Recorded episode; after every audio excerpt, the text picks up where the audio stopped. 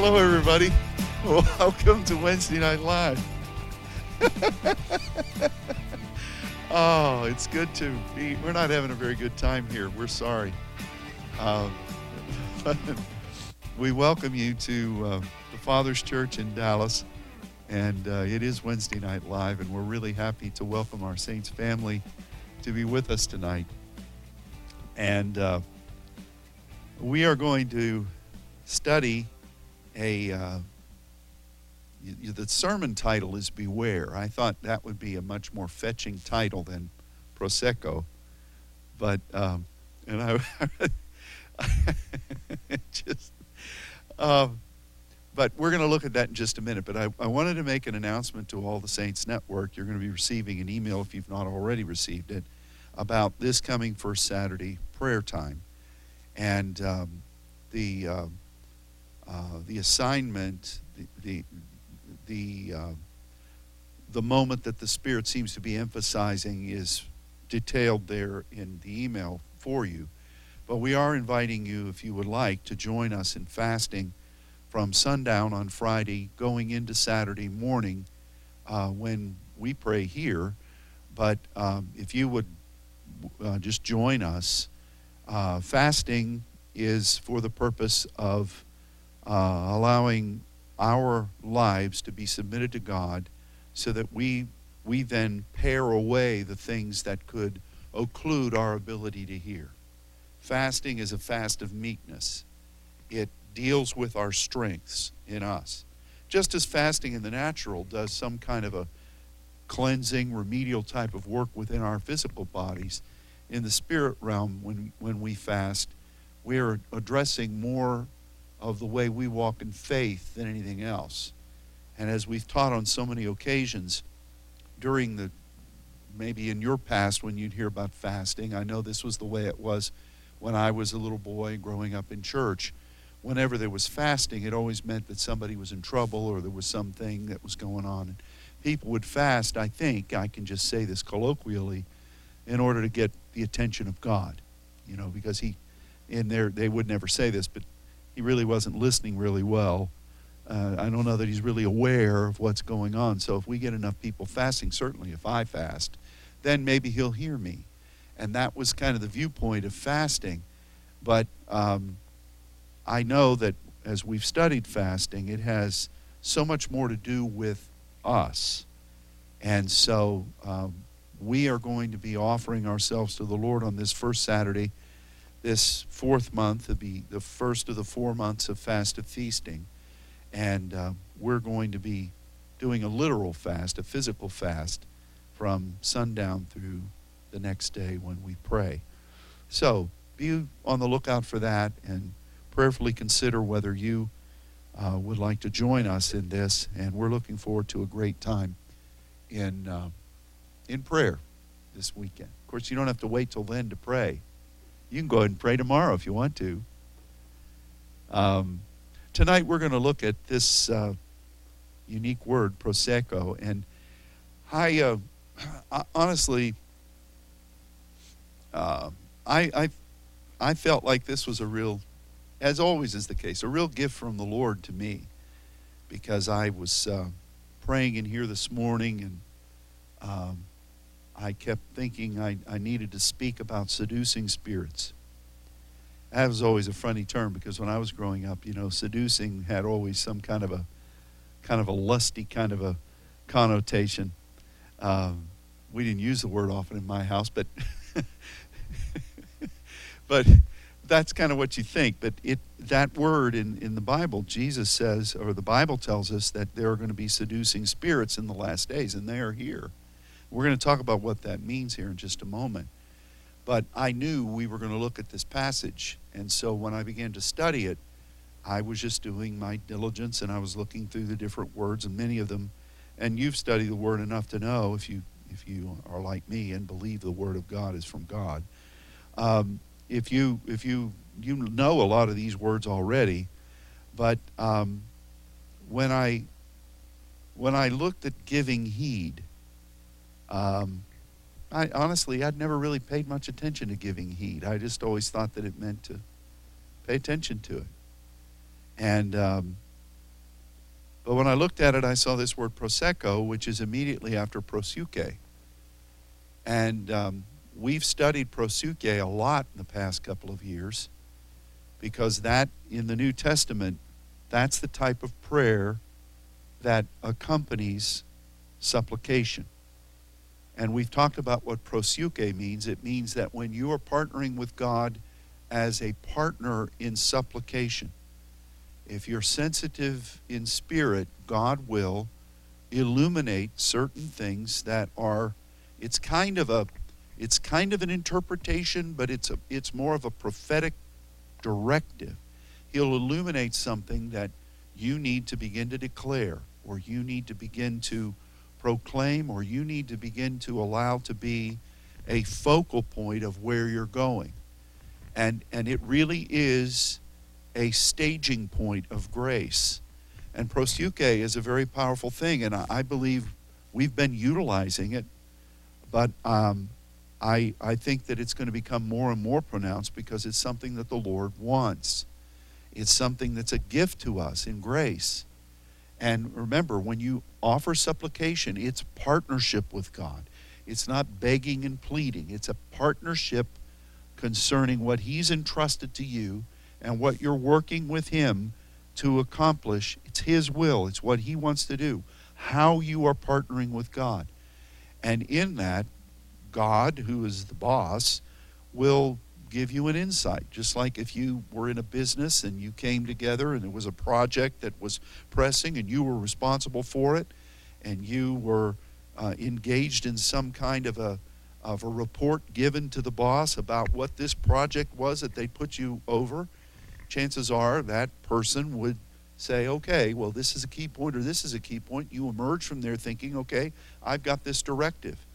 I still have to use common sense and I still have to work and I still have to do these things, but at least I know these two things through their counsel is vital for me and you you do those.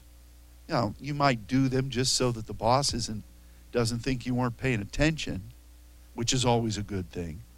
But usually if you've got somebody that's really partnering, they'll give you a clarity, a, a, a synergy of thought and you emerge from there knowing, okay, this is a direction. I feel better about this. That's what proseuche is. You know, euche is often translated in the in the ancient uh, world as a wish or a desire, but you combine it with the prophetic, and you see that it is God saying, "This is coming. This is something I want to do." Put your stake of, of declaration out there. We're going there, and it's it it's it's an assurance, it's a weapon, it's a declaration. It's kind of like a rhema and a kairos declaration concerning your pathway, and everything begins with a voice, and you begin to declare that. It cuts through on behalf of grace. And that's a wonderful, wonderful thing. But the very next word, and there is some symbolism that connects these in all of the lexicons, is prosecho. And what this means is that you that you recall what it is that you have prophetically gained, what your your perspective is, uh, not just the things that you know, but things that you have embraced and you're moving forward in, and you let them echo in your mind, in your heart. You reiterate them you you continue to think on those things. You, you you're declaring them. That word echo is used to describe what we must do when we go before the heavenly father and then those words will not return void. You know we are we are allowing them to echo. I mean an echo is kind of like a verbal shalom because it's going to go it's going to attend it's going to reach its intended terminus and it's going to come back. That's what an echo is, you know, kind of like in The Grinch. I'm going to whisper so you can't hear me. You're an idiot. You're an idiot. Remember that? That's a great line. oh, you should hear the twins do that. Anyway, and I apologize to anybody who's banned that word from your household. I hope We'll, we'll send you some pneumaticos soap to wash out, wash out your children's ears. Um, but anyway, Prosecho is, is kind of like something that you've learned through the process of walking in grace. And you, you, you are responsible for safeguarding that prophetic perspective. You're responsible to remember where God has brought you. You're responsible to remember how God has led you along in the progression of development. You are responsible for that. Every now and then we need to encourage and exhort one another. But if you don't have that going on in you, you're kind of like a, a jar with a big hole in it. No matter how much water goes in there, it's just going to run right out. So this Prosecho is really um, essentially knit beside, right beside Proseuche. And um, it really is our obligation to hold on to these things. And there, there's a lot that I could say about this uh, in a more practical, timely manner, but I think I'll just let these verses speak for themselves. Here's the passage that I felt when I was laying, yea, verily, right here this morning, praying before God. 1 Timothy 4, verses 1 and 2, and then verse 13. Now the Spirit speaks expressly that in the latter times some shall depart from the faith, giving heed, there's our term, to seducing spirits and doctrines of devils, speaking lies in hypocrisy, having their conscience seared with a hot iron. There's a lot of stuff in this very colorful passage. The first is the Spirit speaks expressly. Expressly is, is a word that um, has a, a, varied, a varied meaning, but it, it means, let me just put it in my translation, it means that this is something that's flowing and that it's going to be progressively flowing.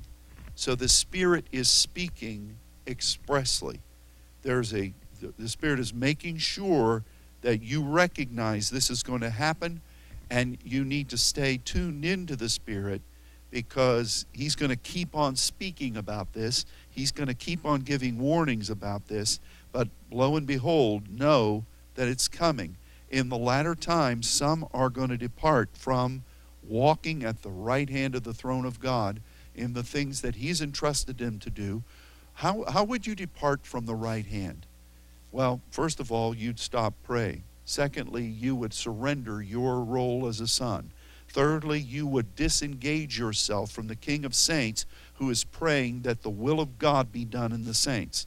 Fourthly, you just start listening to other things rather than Him, and you just depart from it. You say, I don't want it anymore. That's terrible, isn't it? But that's what it says. And when you do that, you begin to prosecho to seducing spirits. You begin to make whatever a seducing spirit would say, that thing that is a prophetic mindset in your life, you begin to pursue that. You begin to reiterate it. You begin to, instead of going by what has been said at the right hand. Now you've got seducing spirits. Seducing is an interesting term. It comes from planos, P L A N O S. Here in our city, we have a town up north growing. It's not really a town anymore, it's huge, Plano. And it was given that name, Plains. Plains, P L A I N S, comes from this original Greek word. And if you were out in the plains, that, that was just a, a big expanse, a big old flat expanse. And you'll see if you look at your lexicon, it'll say a wanderer or somebody that just kind of roams around and sees what's here and what's there. There's really no, there's really nothing, there's no commitment to a specific place. You're just out there seeing whatever's there. And um, kind of like brings to my mind uh, winds of doctrine that blow people all over the place. Seducing spirits just are whatever's hip for the moment, whatever, whatever is is uh, most appealing, whatever, whatever suits your fancy. And there are spirits that will move this along. And people who depart from the faith, prosecho, instead of proseuche, they're prosechoing whatever those demons are saying. That's a scary thing. And and they're giving heed to doctrines of devils. You've got those two things. You've got you've got doctrines of devils. you've got specific demonic agenda. You've got mindsets that are well laid out. And um, the Council of Seven has them on their bookshelf, maybe even an app up there. And they, they, they have this agenda, and so they send these influential spirits to drive people to this and drive people to that. You know, one of the ways that seducing spirits really get hold of people is they promise them something out there in the blue, and the person then says, okay, this is what I really want. It's the opposite of proseuche. It's lust, or it's ambition, or it's something. And they say, I've got to become this so I can get that. And really, that's the way the enemy gets people. And if they can get hooked, he can blow them all over the place. And before you know it, they're just reading the, reading the playbook of the doctrines of devils. That's our world today. And that's there. They speak lies in hypocrisy. And you know this word, hypocrisy. And that means that they just they're very meticulous. Um, they're, they're very meticulous, but they're really, they're, they're going to deceive. They're going to take the parts, and instead of coming up with the right answer, they're going to give an alternative answer, and it's going to deceive people. And here's the deal this is an interesting phrase having their conscience seared with a hot iron. A hot iron there is something my mother used to always say I've been slaving over a hot iron. Any of you ever heard that phrase, slaving over a hot iron? You don't hear that very much anymore. I heard that every week. I've been slaving over a hot iron. Well, this word really means to be branded, to have a sense of ownership. You give yourself to you give yourself to something. And and and what happens is your conscience is seared by that brand so that whatever you used to have, you know, we're supposed to have the sprinkling of the blood over an evil conscience. But people who have their conscience seared with a hot iron are only going to let their conscience serve whatever they've given themselves, whatever whatever brand they're following.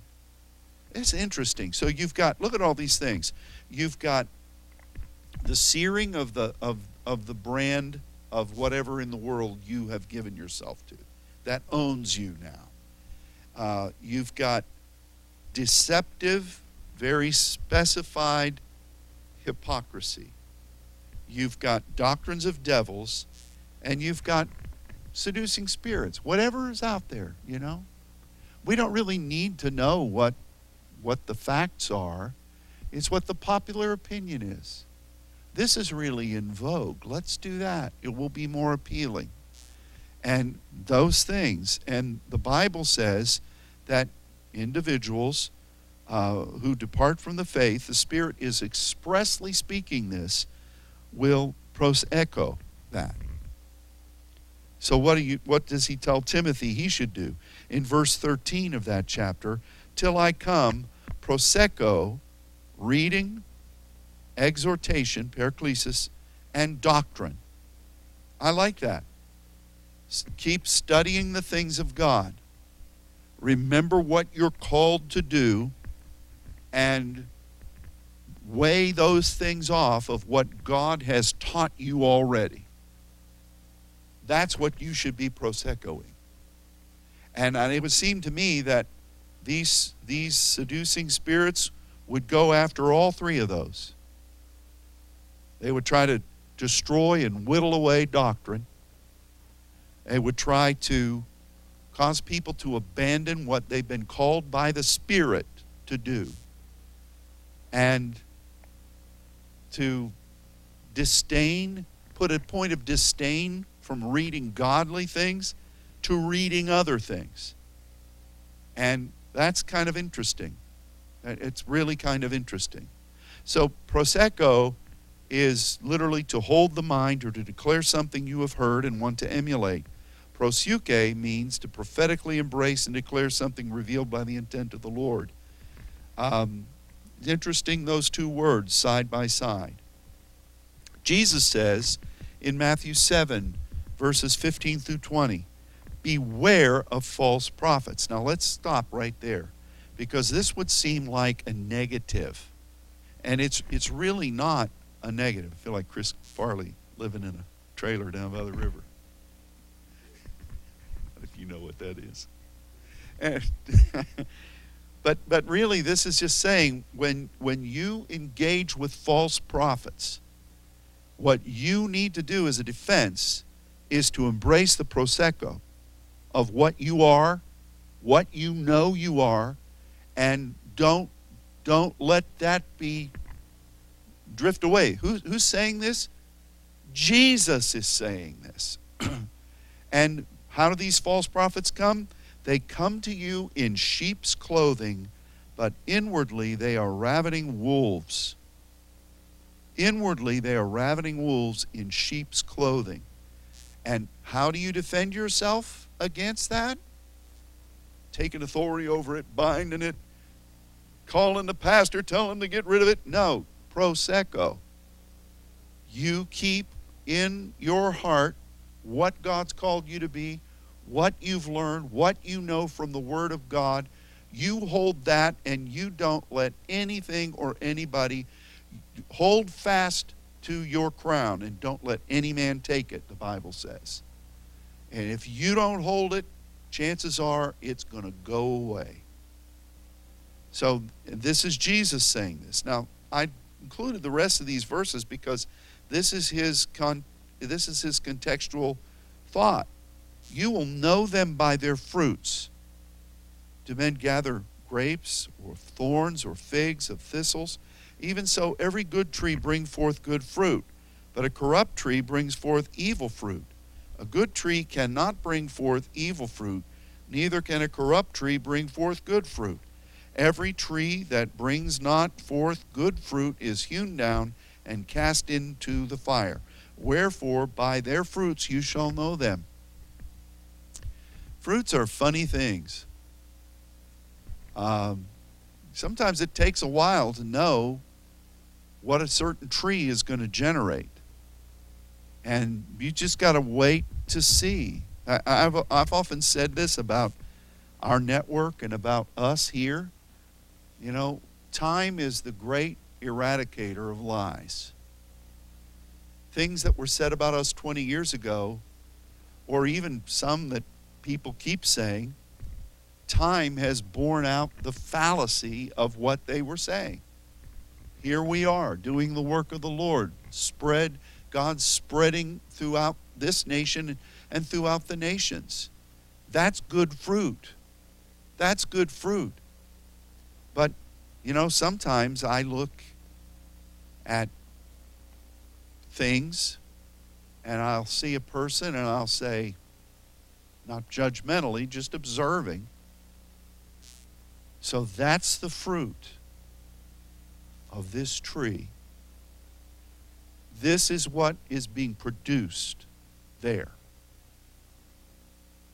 Fruit. Jesus says it twice here in this passage. By their fruits you know them.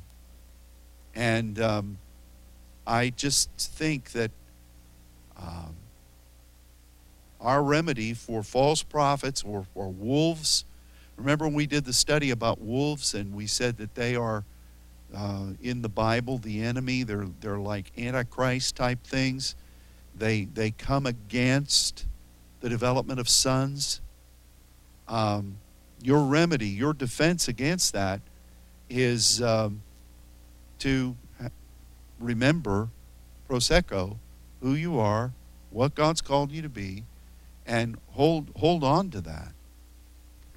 Uh, watch out for fables and commandments of men. Titus 1 13 through 16. This witness is true.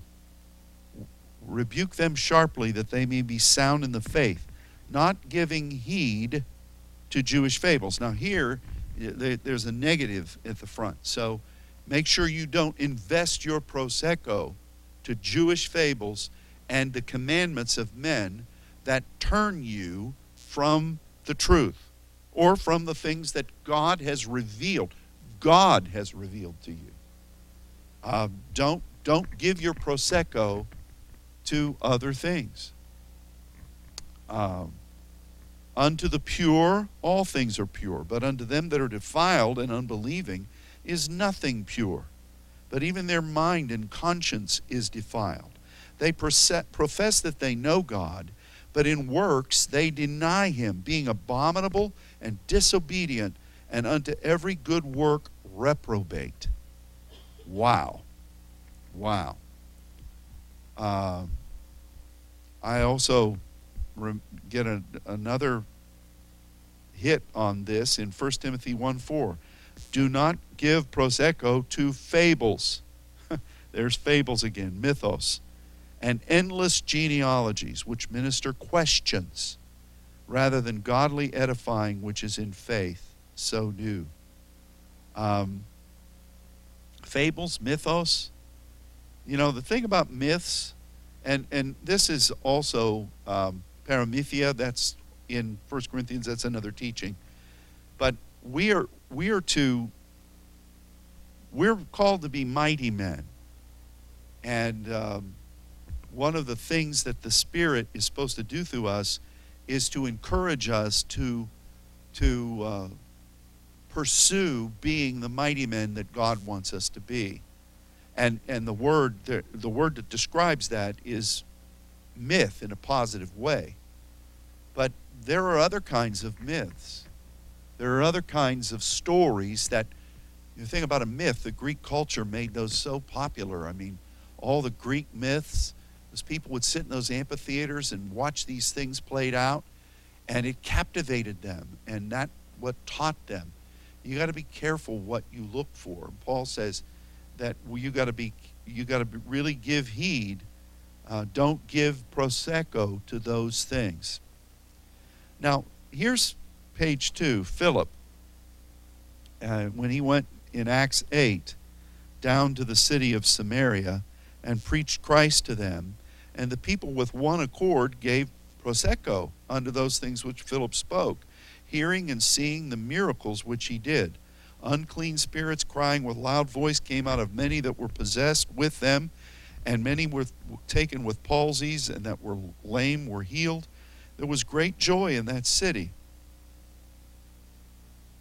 But there was a certain man called Simon, who before time in that same city used sorcery and bewitched Existemi, the people of Samaria, giving out that himself was some great one, to whom they all gave prosecho, from the least to the greatest, saying, This is what they thought. This man is the great power of God. And to him they had prosecho because that of long time he had bewitched them with sorceries. We've studied about that in many different ways over the years. But here's this Prosecho. And, um, you know, uh, the thing that strikes me about this is that Simon, uh, this sorcerer, was working miracles. He, the Bible says he was. Uh, he, uh, he did things, and um, he saw things that were mighty in the spirit realm. And these people gave their viewpoint and their mindset to him. And only the Spirit of God through Philip, only the Spirit of God when he preached Christ and he came and established the, the, the cross could break through that. Um, we're going to see those days in a broader way than we have. And I, I think, as is so often the case, God has been teaching us, He has been laying the groundwork for things, He has been point by point defining principles from his word. And he's all of these things are going to come together at some point of the spirit's choosing. And there's going to be a, a philip like moments where uh, there are going to be greater things done and the people the blinders are going to come off people's eyes and um, they're going to they're going to begin to give heed to the things of God. I think right now in so many ways the enemy is coming in one way. He's coming in in advance trying to dissuade us from going forward, trying to preempt what God has ordained to do because he knows these are the ways of God. And um, we have to we have to hold fast to what God is giving us and know that the tide is going to turn. Um, Pharisees, Sadducees, and scribes. Jesus said, Matthew 16, 6, unto them, Take heed, this is horao, to stare and to watch intently, and beware the leaven of the Pharisees and of the Sadducees. The Pharisees were known for being guardians, they were very religious of the law. The Sadducees didn't believe anything. I'm sure they believed whatever gratified them, but they didn't believe in the resurrection. They didn't believe in the power. And um, Jesus said to watch them and to view them through prosecho. Don't be swayed by them. Think about religious people and people who have charismatic giftings personally, is that if you're not careful, they'll bring you somewhere you don't belong. And your only defense is to hold fast to what you know from God. Luke 20, verse 46, here he adds to them Beware the scribes, which desire to walk in long robes, love greetings in the markets, and the highest seats in the synagogues, and the chief rooms at feasts. Beware of them. What's the difference between the Pharisees, the Sadducees, and the scribes? Well, the scribes were supposedly the doctors of the law. They were those that meticulously preserved the writings, and they were kind of like the Wikipedia of the day. I'm borrowing that loosely. Uh, if any of the people wanted to know who was ensuring the Torah and ensuring the things that were there, these guys were that. And because of that, they had some kind of preferred stature. And, you know, of course, they only wanted the best to do this kind of thing. You know, if, if you valued the, the law and you were saying you were the defender of the law, you wanted to make sure that you entrusted that to people that were top flight, who weren't going to make any mistakes, and who took their job seriously. So it was highest bidder. That was a high paying gig. And, you know, you want the best, you pay for the best. And that's what these scribes were, which is why they could walk in long robes and they could sit in the chief seats, and uh, at the feast they got the best place. They they loved greetings in the markets. What was that? You know, did you ever see the, the, the Godfather movie when when he's walking through the, the stands and these people are offering him bags of fruit and Marlon Brando's taking him and he's he's thanking him, you know. Everybody was wanting to be careful to the scribes because they had certain sway. They could speak, they could influence from a position of, of power. And Jesus says, okay, these three opinion makers, these three religious in uh, groups, your defense there is to watch them and remember who you are uh, in God. It's interesting. Okay, but we should also watch ourselves. Luke 17, verse 3. Take heed to yourselves, prosecho yourself. Prosecho yourself. If thy brother trespass against you, rebuke him. And if he repent, forgive him. I like that one. You know, at least you're just not being told to forgive. You can get a good rebuke in there, especially if they're not watching. hey, what's the matter, you? hey, you know, if you do a good enough rebuke, maybe they'll ask for you to forgive them. I don't know. I'm just joking here. It's a Wednesday night crowd.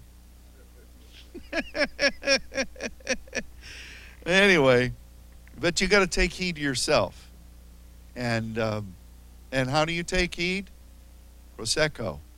View everything that happens to you. I know this is this is a discipline through who God has called you to be, what He's established you in, what you've learned. You hold on to that and view everything through that. Because usually what happens is something happens and we lose all that. it's gone. Away it goes. Halfway through the rebuke, your Prosecho's gone. You don't even know where it is. Let's look at this next one. Luke 21, verse 33. Heaven and earth shall pass away, but my words shall not pass away. Take heed. Did you ever combine? Did you ever combine that verse with the Prosecho? I hadn't. I didn't. Heaven and earth will pass away, but my words that I've spoken that are available, they're not going to pass away. So, Prosecho, take heed to yourselves, lest at any time your hearts be overcharged with surfeiting. That if you look at that, it'll say having a headache from drinking too much. I just put a hangover there. And drunkenness. I think the whole Saints Network would agree with that translation. There won't be any bickering about it. And cares of this life, so that that day come upon you unawares. For as a snare shall it come on all them that dwell on the face of the whole earth. There are difficult times. You know, you might be tempted to get lost in something, to inebriate yourself with this or with that, but cares of this world can do that. Um, don't miss the moment. Remember the words that the Lord has spoken and prosecho. Now, I like this next one. Get ready for it. Well, not quite yet. Second Peter 1:19. We have also a more sure, we studied about that on Sunday, bebaios, uh, word of prophecy, whereunto you do well that you prosecho, as unto a light that shines in a dark place until the day dawn and the day star arise in your hearts. So Remember your prophetic mindset. Here we go. Anybody know what this music is? You better think. Think about what you're trying to do these. Aretha. We're putting a little Aretha out there for you. But this is the words of Gamaliel, uh, which was one of Aretha's older brothers. Gamaliel Franklin.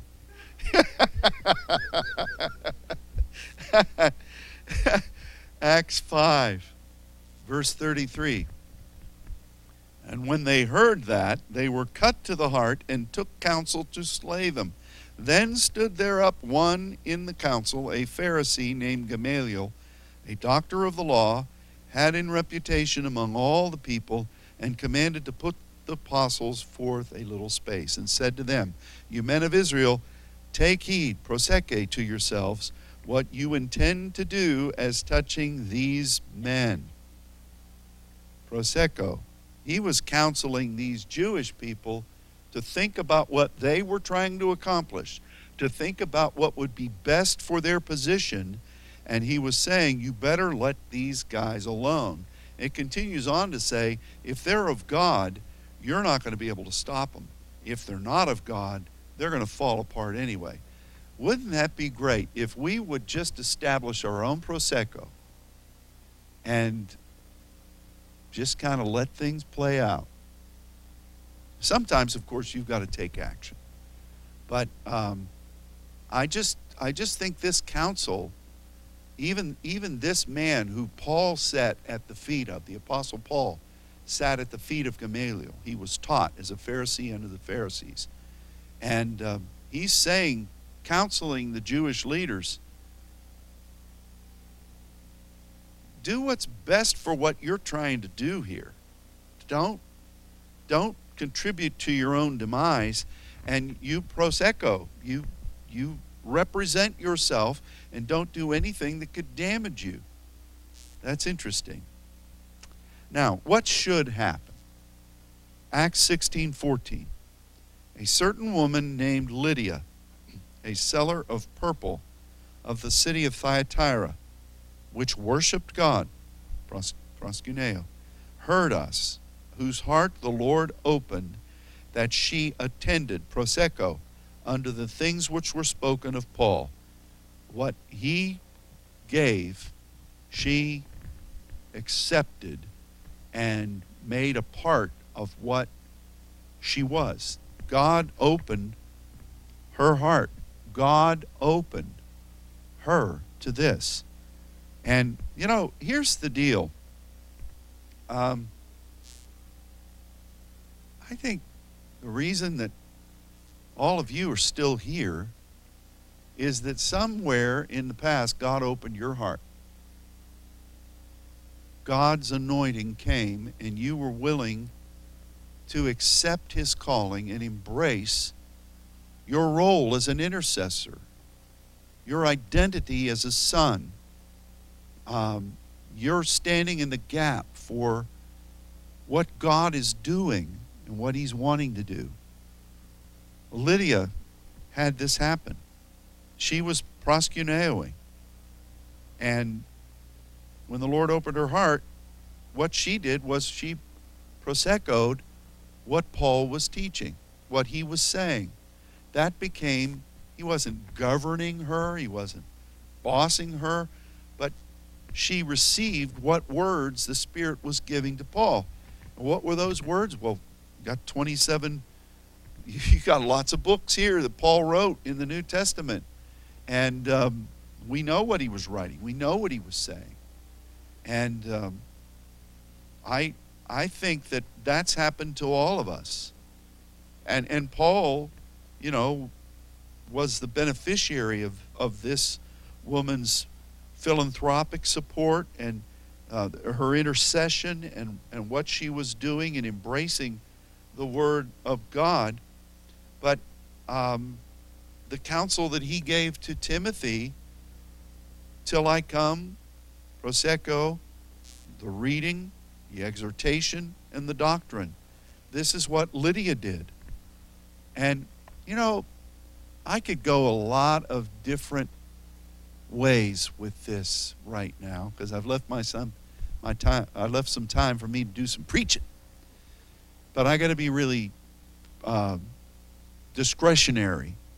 But I, but I would say this that if God is commanding you to prosecho, one of the things you've got to be really careful that you don't do is number one, you don't become lazy in applying yourself to the things God has been teaching in, in the Word. The rhema progression of how He's been releasing things. It's up to you to read. It's up to you to devote yourself to what you're called to be. You don't know what all you're called to be, but you certainly know what you certainly know now certain things that you're called to be. Devote yourself to that and do your best to to continue to remind yourself of the things that God has taught. And if you do that, then to some degree, you're going to have a, a buffer. You're going to have a wall of defense against false prophets, against wolves in sheep's clothing, against Jewish fables, against seducing spirits, against doctrines of devils. You're going to have a buffering there. Then the other thing you got to do is be careful if if if you're going after the purity of what God has is revealing whatever you read, whatever you hear, view that from the standpoint of what you already know in God, what you know in God. Not just what I've taught you, but what you know in God. Because the enemy will come and say, well, that's just what pastor says. You know, there's a lot of different opinions out there. I mean, what you know in God, you embrace that. And if there's something, no matter how how persuasive, no matter how anointed with doctrines of devils it might be, you know, if it doesn't ring true, don't let it in. You know, it's kind of like that passage that John speaks about um, judging spirits as to whether they're of God. And we've taught on this, and I really don't see uh, how th- this interpretation can be faulted. Any spirit that will not agree to the fact that Christ came in the flesh is, is, is not of God. What does that mean for us? Well, you know, I'm sure that every devil that was, you know, that none of them has died. They're still alive. They all saw Christ come in the flesh. They saw Jesus come in the flesh. They saw the crucifixion. They rejoiced in it. They fear and tremble at his resurrection and things that he's done. So, from a factual standpoint, why would any of those demons not agree that Jesus came in a, in a natural visitation? So, it, it can't just mean that. It has to mean why did he come? Why did he come in the flesh? He came to open the door for us to be redeemed. He came to open the door for us to walk as sons. He came to open the door for us to be Christ like. He came to open the door for us to know the Father and begin to represent Him through the cross. That's why Jesus came in the flesh. And any spirit that denies any of that is not of God. You see, that's the only way that that passage makes any sense. So you can, you know, you can run around. I, have I've heard people, uh, and I I try not to listen too much to this, but in but in the past, I've heard people that I know were demon possessed. I mean, you can just tell. Sometimes you can see kind of a shadow behind them. That's not always the case, but kind of like you know, when sometimes you see in those Catholic paintings of of uh, Jesus. They've got those little glows. Well, sometimes you can see um, a demonic presence that's just dwelling there. And I've heard people talk about Christ coming, talk about how that, you know, he, he came and he was on earth. They admit to that. But what they don't want to admit to is that it has any bearing for you today. What they don't want to admit to is that there's something beyond just being sitting in a pew and waiting for the rapture that you're supposed to be moving in sonship. They don't like that, and they offer all kinds of other alternatives. So it's kind of interesting. You know, I could go up to a person like that and say, Did Jesus come? Was he really, did he really walk the earth? Of course he did. I've, I've, I've heard that. Now, some people will deny that. But, um, you know, there's some people that say that he, he came, but he really wasn't fully man. That's an interesting thought. That was part of what the early church dealt with in Gnosticism. You know what? Here's a news flash. There are some people today who are teaching on spirit realm and spirit things who say that very thing. Jesus really didn't, his sacrifice was more uh, a memorial than an actual physical thing. But there's all kinds of crazy things that people believe. But the point is, we know, thank God, why Jesus came. We know that he came to show us the Father and to make a way for through his sacrifice for us to know the Father. That's what the enemy doesn't like.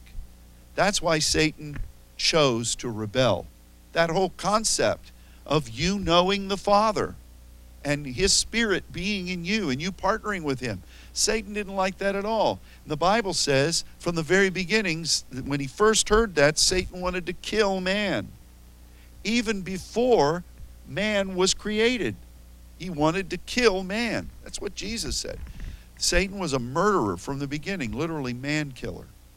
So I just think that we've got to be very careful when we're walking in this world right now because there are so many seducing spirits. I mean, they God, the Spirit speaks expressly that in the latter times, and I think all of us would have to agree, this is much more a latter time than 2,000 years ago when Paul wrote this to Timothy. And I really do think that it is the latter times of all times. And um, there are seducing spirits just out there. They, they're roamers. They, they have no continuing city. They, they only serve the dictates of the doctrines of devils. And their objective is to get you to abandon what you know in God and to accept what they are dishing out. And um, some people will just buy into it. And this, this business of you can be deceived, but you can also sell yourself out for some agenda. Your conscience can be branded you can you can sell yourself out for a goal or for an objective. And embrace all this malarkey so you can you can do it. Sometimes you wonder how can they say that? How can they believe that? Well their conscience is no longer subject to the sprinkling of the blood. They're now branded. They're branded with some identity some objective something else owns them. And the, the fee that they're paid, they, they hope they'll get it. It won't satisfy them, but they hope they'll get it. And that opens the door for all these things. There are lots of things in our world today, in our nation today, that people have their consciences branded by. And you can just go down through the list. I'm not going to mention them. But we, we could, if you listed the top five or six things that people have given themselves to in the world, in this nation, and everything that they are always reverts back to that. If you say something, they'll come back to their brand and they'll accuse you of being against that. It's, it's just obvious, it's all around. And so, even if you present a truth, even if you say, No, no, I'm not saying that, look at this, oh, I don't want to hear that, their conscience is branded. They're not hearing it, they don't want to hear it. And there are doctrines of devils and seducing spirits that are just guiding them. You said over the past few years, sometimes you hear things that people say in our country, and you think, how do they believe that? How? And, you know, we could give illustrations of it. I mean, the one most recently, and I think everybody in this room would, would say, yeah, I, I'm on board with this. The, the ruling in New York that a baby that's born on the table, that the mother can say, kill it, and that be law. I think all of us would say, this little kid's alive. There, there he is. He's breathing. He's crying. And you're saying that it's the mother's right to kill that kid and the doctor can go over there? What doctor would do that? And just kill it. So we'd say that, but yet there are people across this nation whose conscience has been branded. And that doesn't bother them. That it doesn't bother them. In fact, their brand cries out. Oh, it's and they, they go down the line. Usually women's right to her own body. Which I think, how can you think that? But they do and and it's you can show them pictures you can bring things to them and and, and all they'll offer is we're going to boycott your state you come against this. And um, that's happening in georgia right now. And you think how can people do that? Now i'm just giving an illustration of this. There are many others of it. Um, but i pray that our conscience would always be governed by the sprinkling of the blood of Jesus. And that um, we don't need to be branded by this because by these things because we're bond servants of God. We're bought with a price. We are not our own. So we got to serve him. We can't we can't give ourselves to these other things. And usually people accept a brand, they sell out because there's something that they deem that is worth something that they want. Yeah, I'll sell out for that. And, um, but the point is, this is described right here about the latter days, and the Spirit is speaking expressly. It's interesting that Paul would say that. Why would he have to say that? This is the Bible here. Why couldn't he just say the Spirit says? But to say the Spirit speaks expressly means, hey, this is something that the Spirit is really warning you about. And it's going to keep on flowing as a warning, and you better listen. And in the latter times, this is coming. So it's interesting, this Prosecho business. And, and it's really it's it's a warning because this is the way the enemy group functions.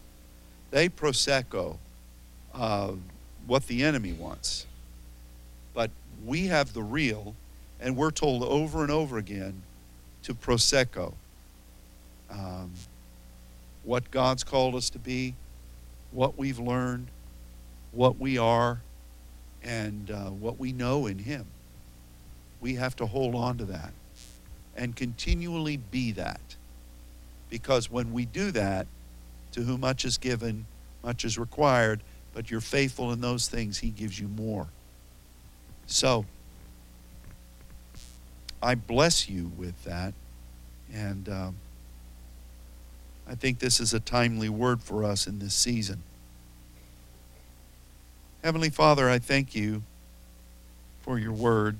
Thank you for us, for allowing us to uh, have fun with it, but let us not miss the meaning of it.